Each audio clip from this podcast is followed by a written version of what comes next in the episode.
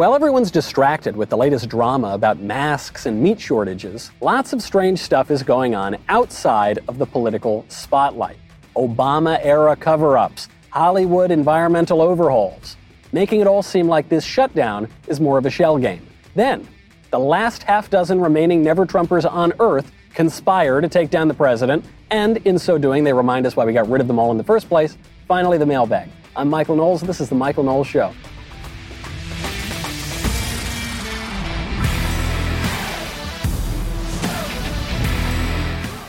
We've got a whole lot to get to because there's a lot happening that I think we're all being distracted by other things so that we cannot pay attention to what's going on behind the scenes. We'll get to that in a moment. First, I have got to thank our friends over at the Bouqs Company. You know, moms are working way harder than usual this year without a single day off. So at the Bouqs Company, that's short for bouquets, makes sense, doesn't it? They have decided to celebrate Mother's Day all month long. Put smiles on mom's face each month with the flower subscription and get 30% off plus free shipping. Now is the time to do it. You get free shipping every time. Subscriptions are flexible, so you can pause, switch up delivery dates, or even recipients to cover all of your bases. You don't want a long-term commitment? Well, try the gift trio for 3 months of farm-fresh blooms. Bouqs, absolutely phenomenal. Right now, go check them out. I love these guys. Bouqs.com/Knowles. How do you spell that? It's like bouquet. BOUQS.com/Knowles. Place your order today. If you'd rather just buy one Bouq, you can still receive 25% off at checkout by entering the promo code Knowles. Maybe you can't give mom a hug right now, but you can brighten her day at the Bouqs Company. Go check it out. I really, really recommend these guys. I always send flowers for Mother's Day anyway. They've got a tremendous product, and they've got a really great deal running right now. So check it out over at bouqs.com/Knowles. That's a number. Easy to remember. Never let a crisis go to waste. That's what the left tells us. That's what Rahm Emanuel tells us. That's what leftists have told us all the way back to Saul Alinsky and before then. Why? 2 reasons. The 2 reasons are, one, to seize on people's fear, to ram through policies that people would otherwise object to. That's the idea. You always want to have a crisis or take advantage of a crisis or sometimes encourage a crisis so that you can get people whipped up and they're not thinking as rationally and they'll be more amenable to whatever radical policies that you want to get through. And during times of crises, that's the time that radical policies do get through. So that's the first one. That's the one we all know about. There's a second reason why the left, and I guess it's general political advice, why they never let a crisis go to waste. The second reason is because crises are really, really good at distracting people from all the things that you don't want them to see.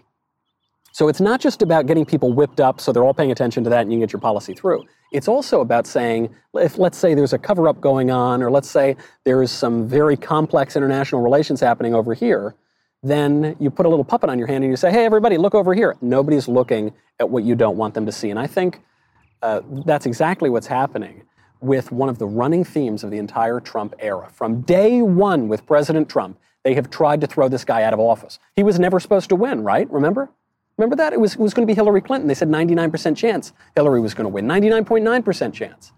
And then what happened? Donald Trump won. They immediately tried to impeach him. You heard in early 2017, Al Green, Democratic congressman, said, we've got to impeach Trump.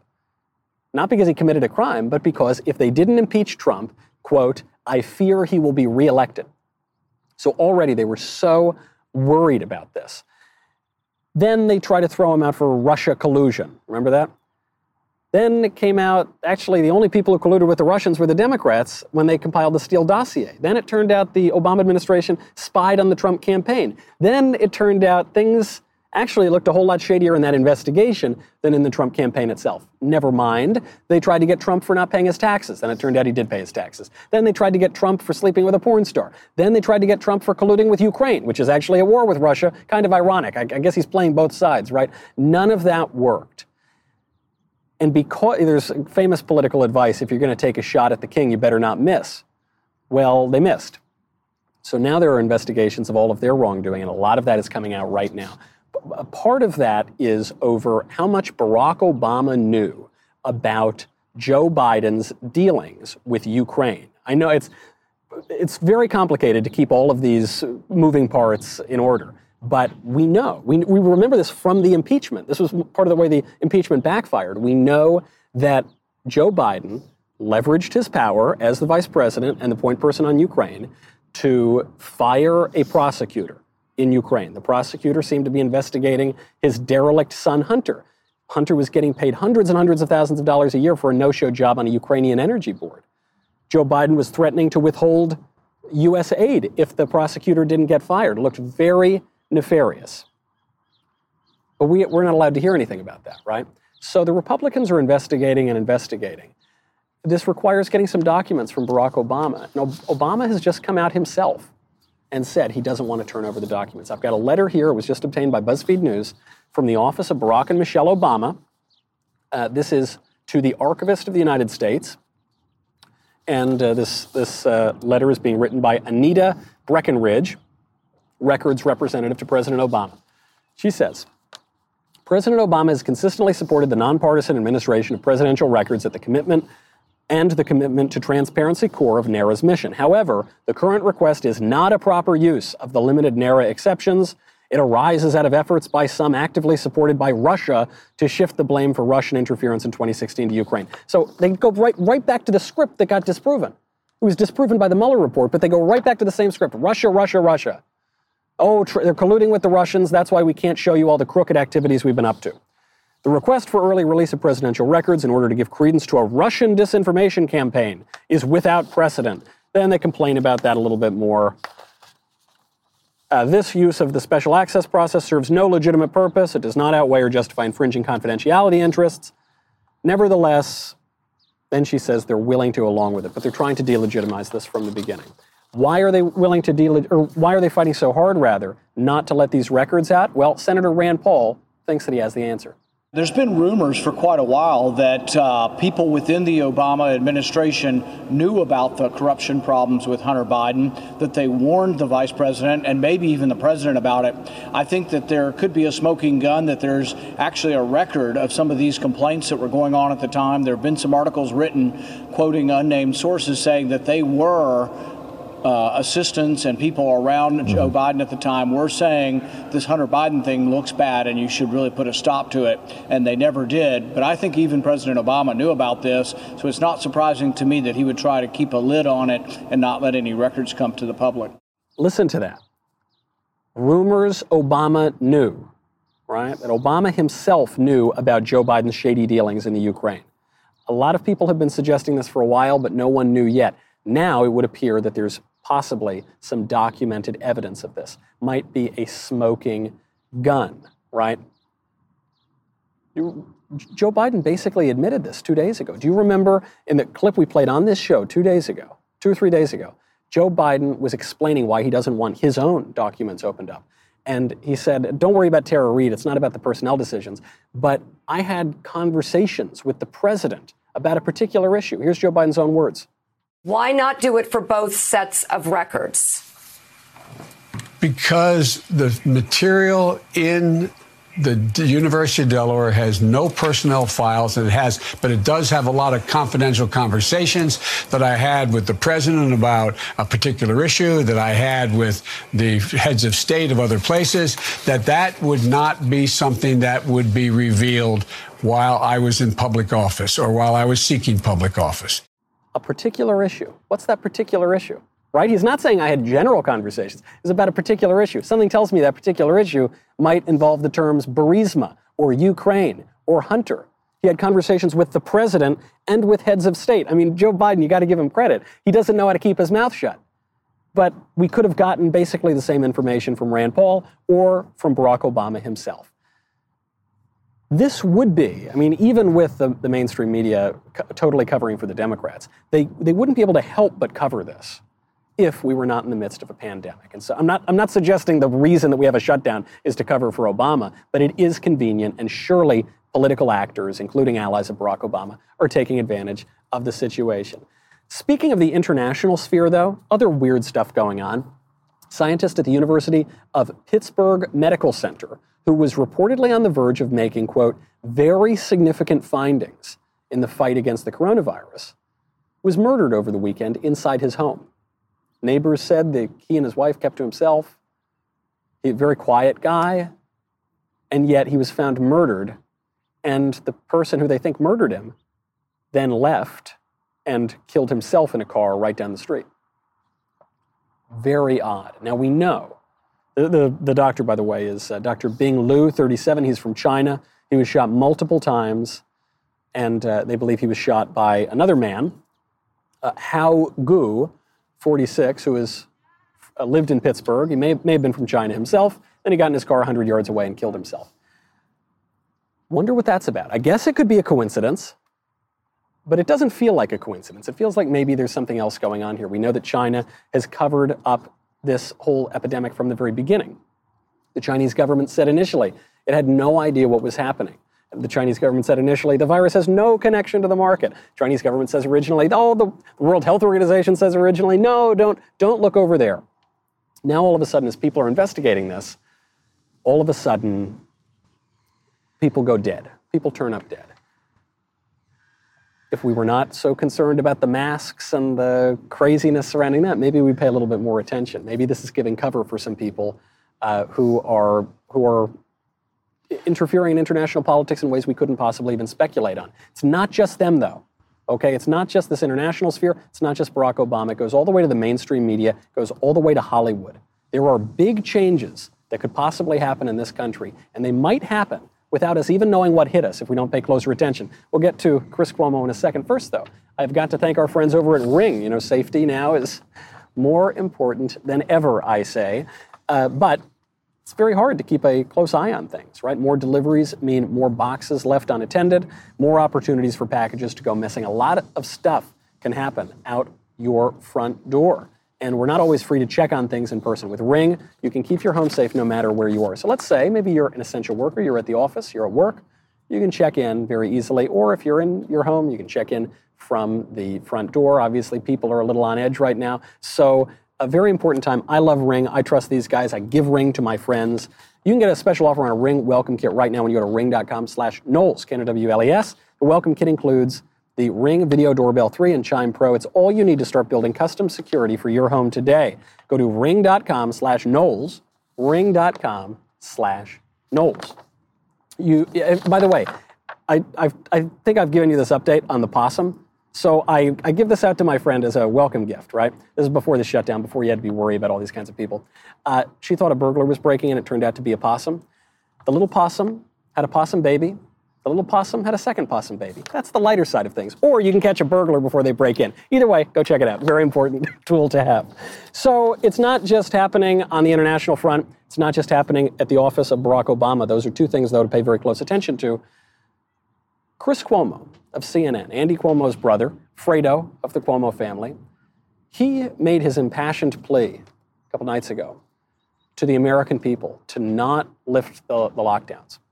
This is as people are sick of the lockdowns. The medical science was bogus. The models were dead wrong. There's no evidence the lockdowns are saving any lives or even have saved any lives. And Chris Cuomo begs people in this very emotional, weird plea. I want to just play you the last few moments of this plea because I think it's a bad harbinger of things to come while we're all not paying attention. We know we can't do nothing forever. But think about what you are so anxious to get back to in terms of normal and what you're going to lose that we've gained in this pandemic. Okay? Think about it. Be careful what you've wished for. The time with family, the time together, the time leading more simply, the time thinking about where to go and where not. Those pictures of what we see in Venice of clearer water and clearer skies that they're showing us all over the world. I know we can't do nothing forever, but we can think about how to be together better. I love how he starts it. He says, we can't do nothing forever. But, right, it's like, yeah, duh, we can't do nothing forever. And yet he seems to make this argument, but, you know, we can do nothing for a long time. And he says, think about what we will lose if we go back to work. I don't know, our poverty and loneliness? I guess we'll lose that. I'm fine losing that. We're not going to be able to watch CNN all day anymore. Ironically, I will have to watch more CNN because I'll be going to the airport more often. He says, careful what you wish for. It sounds like a threat to me. And then finally, this weird line at the end, think how to be together better. Like, it's so bizarre. I mean, it's seems like the guy's on drugs or something. It's so such hippy-dippy kind of talk. But he is making a point. He has a point. And a lot of people in all the areas that the left has infected have been trying to make this point. What does it mean, think about how to be together better? What that really means is think about how to improve our politics, right? That's, we are together. Politics is how people can live together and get along together. How to do it better. And I think there is a major, once in a lifetime, once in a century, political shift that the left in this country is pushing for through the coronavirus pandemic. You even see it, you know, forget New York and the CNN for a moment, go all the way out to California. Governor Newsom has been one of the true dictators, true arbitrary wielders of power in all of this. Governor Newsom says, okay, we're going to reopen a little bit, but not that much, and I'm going to target my political opponents in Orange County, and we're only going to open some businesses. And then he makes this broad political statement about our progress. And I think he's talking about more than coronavirus. We're not going back to normal. It's back to a new normal with adaptations and modifications until we get to immunity, until we get to a vaccine. Yuba and Sutter counties are allowing dine-in at restaurants, hair salons are open, and the Yuba-Sutter Mall plans to open tomorrow. You've said counties can go deeper into phase 2 ahead of the state, but can they go into phase 3, which includes things like hair salons? If not, then will these now opened businesses need to close? Yeah, they're making a big mistake. They're putting their public at risk. They're putting our progress at risk. We've been clear about that, well aware of those examples. These are exceptions. These are real exceptions. The overwhelming majority of Californians are playing by the rules, doing the right thing. We're not going back to normal, he says. It's a new normal with adaptations and modifications until we get to immunity and a vaccine. There's no vaccine on the horizon. You think a vaccine is going to come in 2 weeks? No. No evidence we'll get one in a year. No evidence we'll get it within 2 years. No evidence we'll get one at all. Sometimes you just don't make a vaccine, right? Until we get a vaccine. That's like saying tomorrow's always a day away. No going back to normal until we get immunity. It's a way for them to buy time. But they're saying we're going to have a new normal. And the left always talks about a new normal. Obama, that's all you heard during the Obama administration. This is the new normal. Get used to it. And the American people said, we don't like this new normal. We want to get rid of you and go back to our old normal. But that's what the left wants, new norms of living. He says the counties that are opening up, they're making a big mistake. They are putting their public at risk. They are putting our progress at risk. There is the key. You hear that? I guess he's directly talking about the progress on coronavirus, but I think there's something bigger at play. They're putting our progress, with a capital P, at risk. These are exceptions. The overwhelming majority of Californians are playing by the rules and doing the right thing, meaning doing what I tell them to do. At threat of arrest or worse. That's what the left is always saying. They're always saying we're putting their progress at risk. Anytime you elect a candidate that they don't like, they say, oh, you're turning back the clock. You're killing people. I mean, you remember when we all died from net neutrality repeal? That was a million years ago, it seems like, in the early part of the Trump era. They said if we repeal these net neutrality regulations, people will die. If we cut taxes a little bit, people will die. It's going backward, killing our progress. That's the exact same kind of language they're using here, except this lockdown, this unprecedented lockdown, is giving political cover for far more monumental changes than net neutrality repeal, okay? How do I know it? Again, you don't have to take my word for it. This is not some crazy, kooky conspiracy theory. Hollywood leftists are telling us this very thesis themselves. There were a bunch of Hollywood stars who just signed a letter calling for basically a complete overhaul of our entire society. Not just our society, but societies around the world. This is a true A-list of empty-headed Hollywood leftists. Robert De Niro, Madonna, Cate Blanchett, Barbra Streisand, Jane Fonda, Juliette Binoche, I don't know who that is, Ralph Fiennes, Eva Green, Adam Driver, Penelope Cruz, Willem Dafoe, and Joaquin Phoenix. This is the letter that they wrote. This is more radical than the Communist Manifesto. Listen to this. The ongoing ecological catastrophe is a meta-crisis. The massive extinction of life on Earth is no longer in doubt. Is that so? Are you sure? Sure, I guess in the long run we're all dead. That's, John Maynard Keynes said that, but I don't think we're on the verge of an imminent mass extinction of all life on Earth. They go on. All indicators point to a direct existential threat. No, just you people do, and you don't know anything you're talking about. And even if the scientists were pointing to that, which they're not, the scientists are wrong about everything. The fact that they're not pointing to a mass extinction actually has me more worried that there will be a mass extinction because, did I mention, the scientists are always wrong. They go on. Unlike a pandemic, however severe, a global ecological collapse will have immeasurable consequences. We therefore solemnly call upon leaders, and all of us as citizens, to leave behind the unsustainable logic that still prevails and to undertake a profound overhaul of our goals, values, and economies. For these reasons, along with increasing social inequalities, we believe it is unthinkable to go back to normal. The exact same language that Gavin Newsom is using. The exact same sort of language that we're hearing from everyone on the left. We're hearing from Chris Cuomo. This is pretty big. And it's two things are happening at once.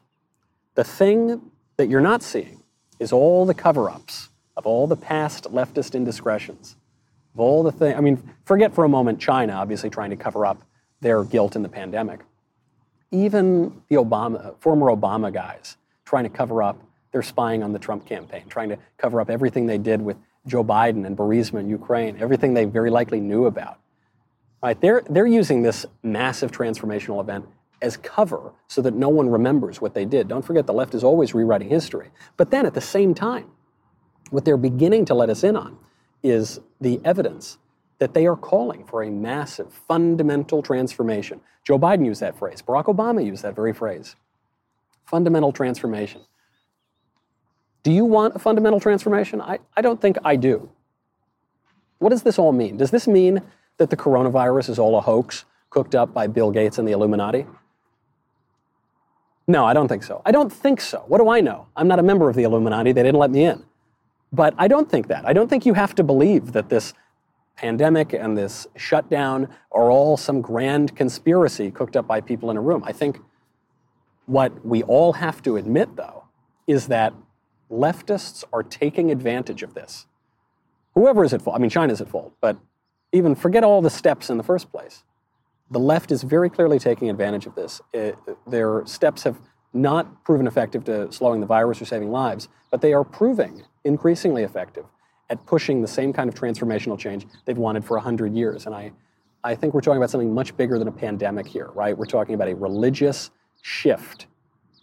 The religion is environmentalism. The scientists are the high priests. The media stars are the evangelists here. That is the kind of framework that all of this is in. But it would change the economy. It would change the way we live. It would change the way that we get around. It would change the way we have air travel. It would change everything. We're seeing what it feels like to have those things changed right now.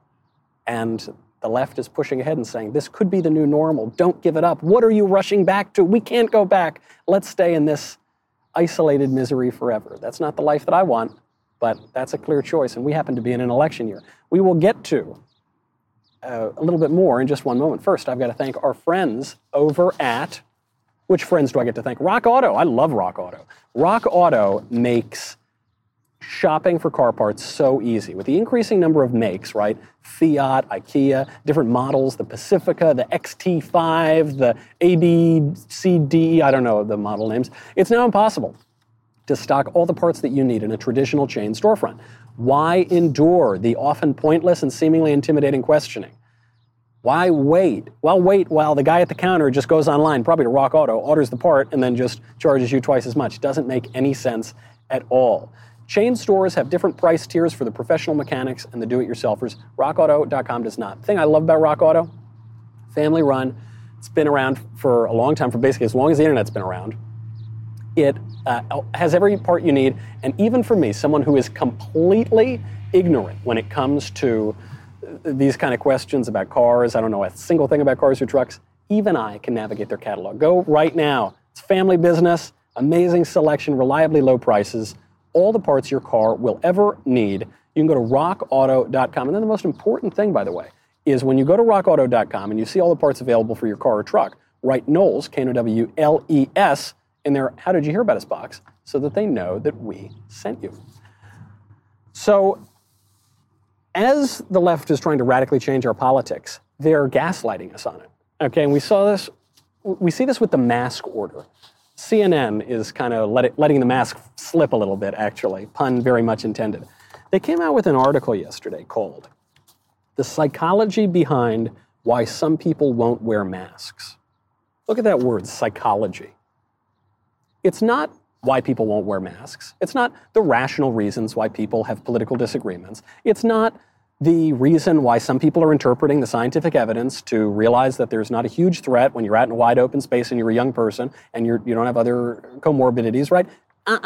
It's the psychology behind why some people don't. This goes back to what liberals were saying in the middle of the 20th century about conservatives. They said that conservatism was just a series of irritable mental gestures that sought to give the impression of real thought, but it was just irritable mental gestures. And that's what they're saying here. CNN is interviewing a bunch of doctors, a bunch of physicians, to tell us when we can reopen. They're interviewing a bunch of psychologists to try to explain why people have different political points of view, as though people don't have their own faculties of reason, as if you voted for anybody who's not a leftist, if you in any way disagree with leftist policies, then you've got to have something wrong with your psychology. Never mind, by the way, that the left was telling us, these very doctors were telling us 3 weeks ago not to wear masks. The Surgeon General, 3 exclamation points, don't wear masks. Then 2 seconds later, they say, you have to wear masks. Forget that. That would be maybe part of my reason why I don't think I need to wear a mask all the time.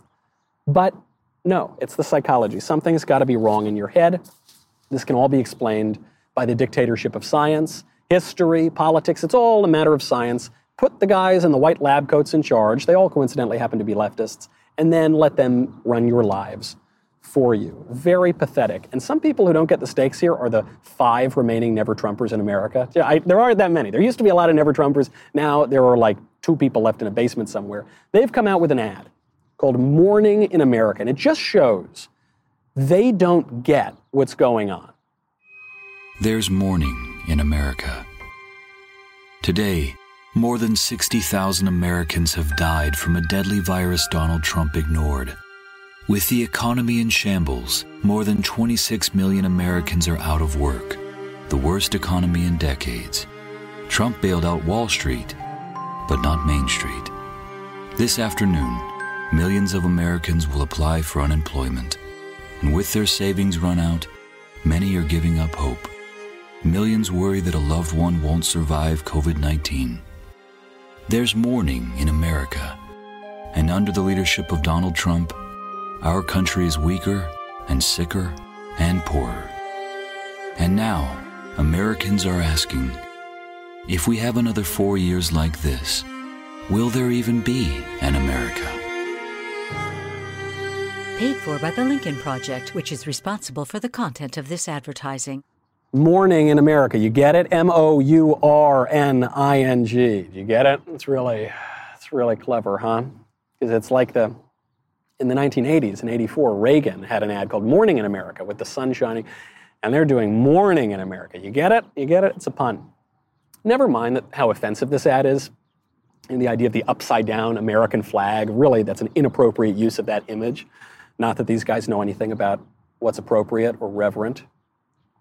But it's also just so lame. What a lame ad. I mean, it's first of all, it's made for TV, which has been dead for 10 years now. Second of all, it's this stale imagery and the deep booming voice on the voiceover. Donald Trump is bad. That's right. This ad paid for by people against Donald Trump. He's bad. It's just like so lame. Make a meme or something, man. You know, this is 2020 already. It shows us that obviously, they don't get it. This group of people are all, well, President Trump can tell you himself. His words, not mine, they're a bunch of losers.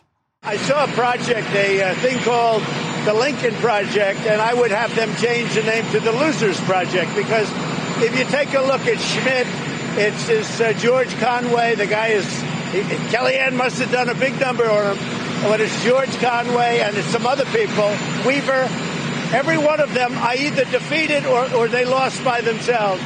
But it's a group of major losers. They're Republican losers. And if they would really think about it, I have 252 beautiful, brand new, conservative, wonderful judges, 2 Supreme Court judges that are great.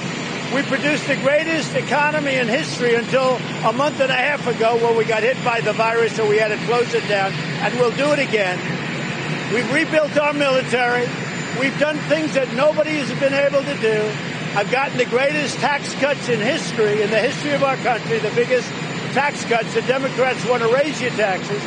I've gotten regulation cuts, the biggest in the history of our country, no matter how long a president served. With all of that, I guess they don't like me, but let me just tell you, these are losers from day one.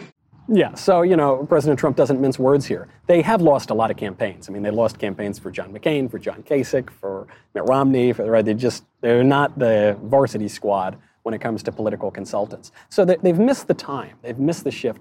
They're also missing what's happening in politics right now. And that is my big fear here. I fear that people are missing what's going on. I think a lot of people are waking up. The ones who understood what the Trump election meant, even if you don't love Trump, even if you don't like the way he talks, what it meant that you had this guy who had kind of different policy prescriptions, who kind of talked a little differently, acted a little differently, vanquished the House of Clinton, shook things up. The fact that that guy won really meant something. It meant we've moved into a new kind of politics, or we're moving in that direction. Now there is a fundamental transformation that is underway, or that the left wants there to be underway. And we can either go along with it and wake up one day and realize we lost our whole country and our whole culture, or we can push back. I, as you might have noticed, suggest the latter. All right, we got to get to the mailbag first, though. I have got to thank our friends over at, you. I've got to thank you. And I want to tell you about Daily Wire's newest, most exclusive membership tier, the All Access Insider. The All Access Insider membership tier is our premium level of membership. This is like the jewel-encrusted, diamond-encrusted, leftist tiers tumbler goblet of membership levels.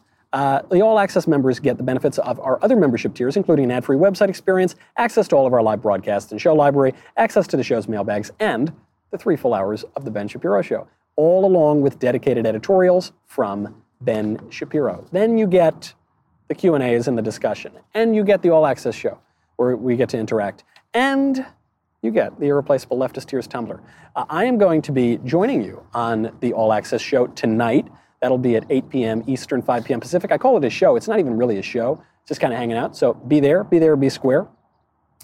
Ben will be doing it tomorrow, so go check that out. DailyWire.com/subscribe to join Daily Wire's All Access Club with a new membership or with an upgrade, and you will get 10% off with coupon code Knowles. It's my gift to you. DailyWire.com/subscribe. We'll be right back with the mailbag.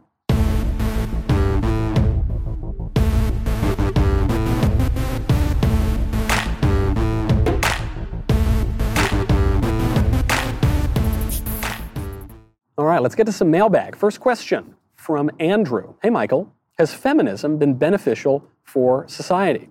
Even first-wave feminism? You anticipated that I would say no, so you followed up with a question in your question, even first-wave feminism. Good thinking. If not, has it been the primary cause of deteriorating the nuclear family and women themselves? Thanks, love your show and all that you do. Feminism has been very bad. It's been bad for women, primarily. It's been bad for men. It's been bad for children. It's been bad for society. It's been bad for everybody. Now, you ask about first-wave feminism, and this is a clever trick that feminism plays, I guess, where they divide it up into waves. You never know quite what wave you're in. Are we in the fourth wave or the third wave? Or I don't know. It's all kind of the same problem.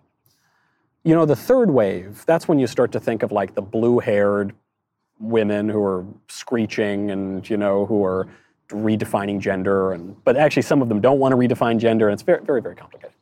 Whereas when you think of the first wave, you think of the suffragettes or something like that, and that's obviously much more respectable and sort of normal than the blue-haired bra burners. But the problem is feminism itself. And, you know, you could refer to social scientific data here that show that women have become less happy in both relative terms to men and absolute terms for every year that feminism has gained steam. You could point to all that kind of anecdotal data, but the real problem is philosophical. Feminism misunderstands human nature. It misunderstands humanity itself. One thing that feminists and liberals try to do is they say, hey, buddy, do you know what feminism means? It just means that you want equal rights for women. You just think women are, and so if you object to that, you're a jerk. And if you agree with that, then you're a feminist. I don't think so. Our civilization, Christian civilization, has believed in the spiritual equality of women from the beginning. Goes back even before Christian civilization.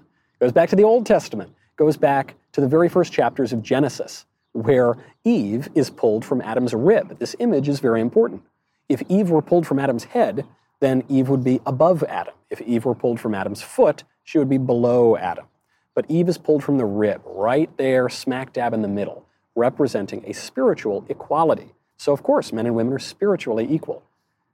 But equal also has this connotation, especially these days, of being the same. And men and women are not the same, which you would know if you've ever talked to a man or a woman. They're very different. Men and women complement each other. And they obviously physically are different, temperamentally often they're different. So what feminism tries to do is take this equality, which we've always believed in, and turn it from a complementary equality into an identical equality, that men are exactly the same as women. And that's obviously not true. That's made women miserable. It's made society coarser. It's denied the fundamental nature of man. It also buys into a lot of other kind of liberal premises that we don't have time to get into now, but it's just wrong. And so when you say, are you a feminist? Are you not a feminist? Is feminism good? Is feminism bad? It's just wrong. It's incorrect in what it says about men and women and human nature. And so it's probably not a very useful thing to use to guide society. From Alex. Hi, Michael. I heard you mention that you were brought to the Catholic faith by way of Protestantism. Can you describe what in particular convinced you that the Protestant view of Scripture was insufficient or errant in that conversion?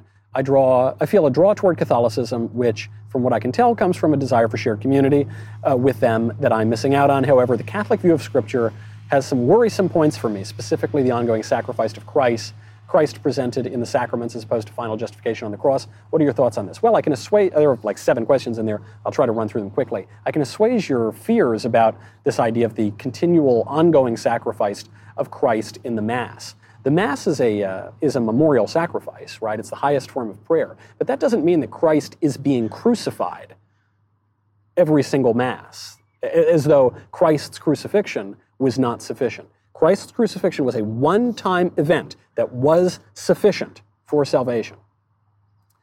Now, the memorial sacrifice of the Mass is, right, the Eucharist, the real presence of Christ, all of that is true.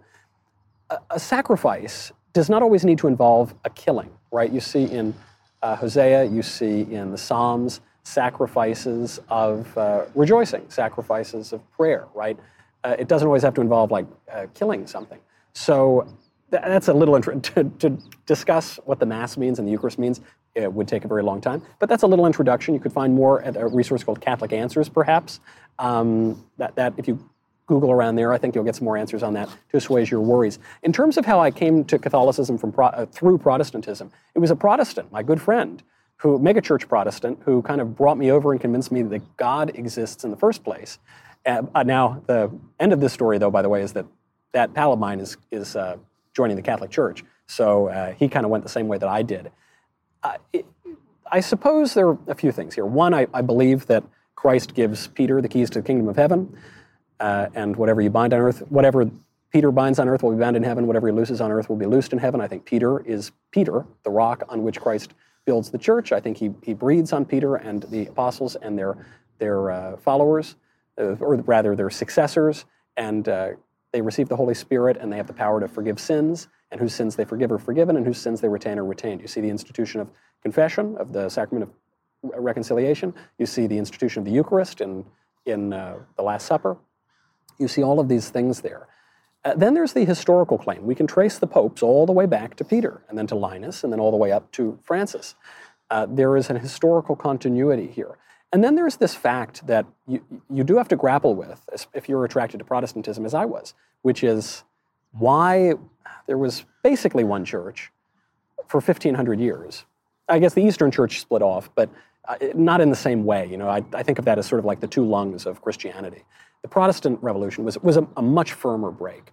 And so you've got to ask why everyone basically agreed for 1,500 years, and then why everyone split off from there. And in particular, you have to ask why the views of Martin Luther and John Calvin and Zwingli and the Protestant reformers on very, what you would call, Catholic issues, like the perpetual virginity of Mary, for instance, things like that, the real presence of Christ in the Eucharist, why their views are so much more similar to Catholic views today than to the views of their supposed followers in the Protestant denominations. And, of course, where authority ultimately comes from and why there are 30,000 Protestant denominations and which one is right and who you can refer to and maybe what the advance of all those various denominations has to do with the rise of our modern era. I gave you about 10 answers there. I don't know if any of them got to it in particular, but those are some of the reasons that led me ultimately to the Catholic Church, and probably I wouldn't have gotten there if not for the Protestant churches too. So that's a good thing, but you know, one has to keep thinking about these issues.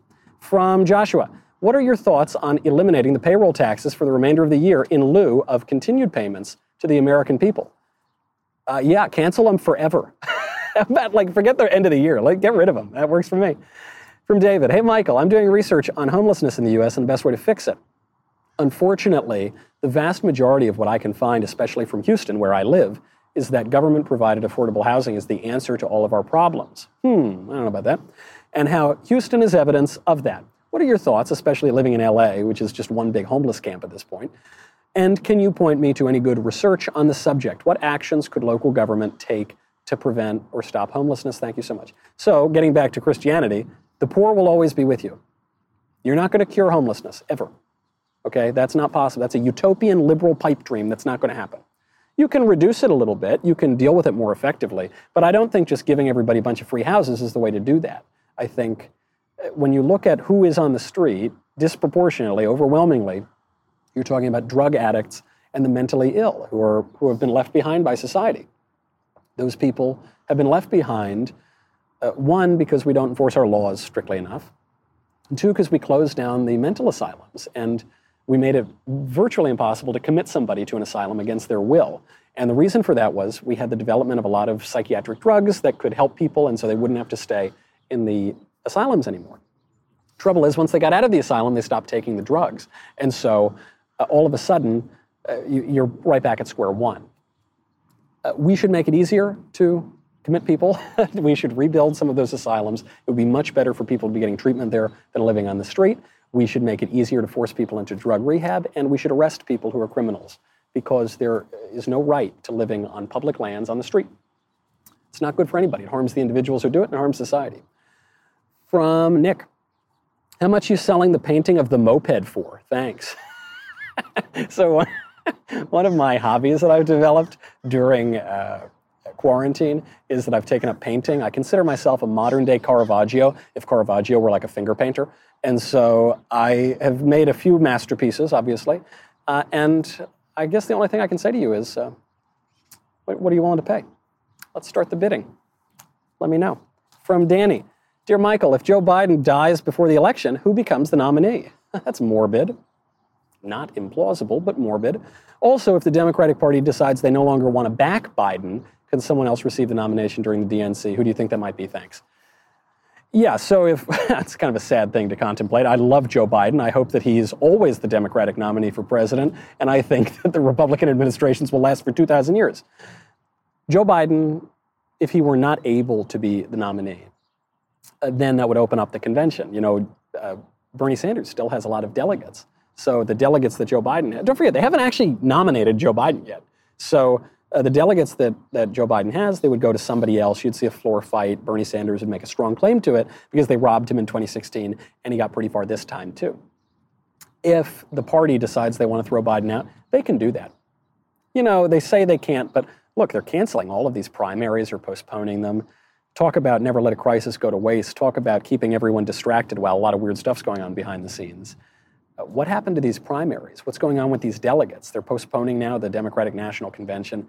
It could be anybody's game. And if you saw a candidate like Michelle Obama or somebody else jump in there, or even her dreadfulness, Hillary Clinton, I wouldn't be totally surprised because Biden just doesn't really seem to have it. All right.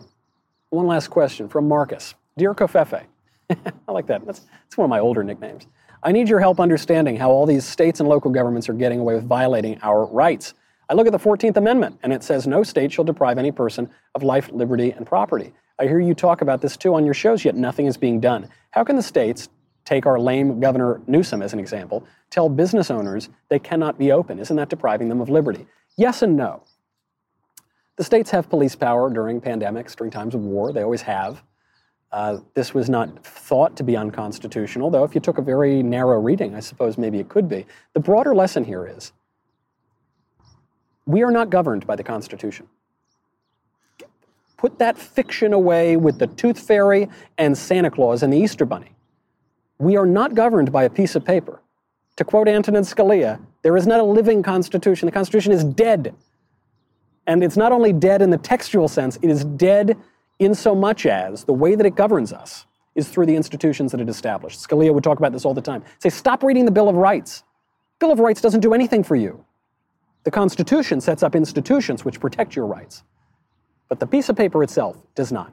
And the real lived Constitution that we are governed by is very different than the one that's on the parchment paper.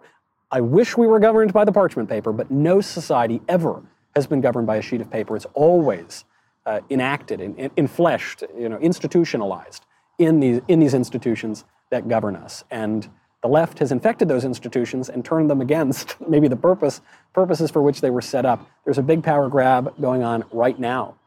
It's very important that in subtle, maybe even slightly humorous acts of defiance, we tell them that we're not going to take it. That's our show. I'm Michael Knowles, and this is The Michael Knowles Show.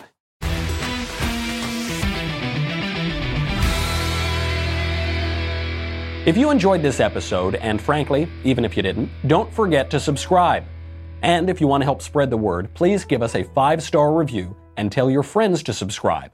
We're available on Apple Podcasts, Spotify, and wherever else you listen to podcasts. Also, be sure to check out the other Daily Wire podcasts, including The Ben Shapiro Show, The Andrew Klavan Show, and The Matt Walsh Show. The Michael Knowles Show is produced by Ben Davies and directed by Mike Joyner. Executive producer, Jeremy Boring. Supervising producers, Mathis Glover and Robert Sterling. Technical producer, Austin Stevens. Assistant director, Pavel Wadowski. Editor and associate producer, Danny D'Amico. Audio mixer, Robin Fenderson. Hair and makeup, Nika Geneva. Production assistant, Ryan Love. The Michael Knowles Show is a Daily Wire production. Copyright Daily Wire 2020. If you prefer facts over feelings, aren't offended by the brutal truth, and you can still laugh at the insanity filling our national news cycle, well, tune in to The Ben Shapiro Show. We'll get a whole lot of that and much more. See you there.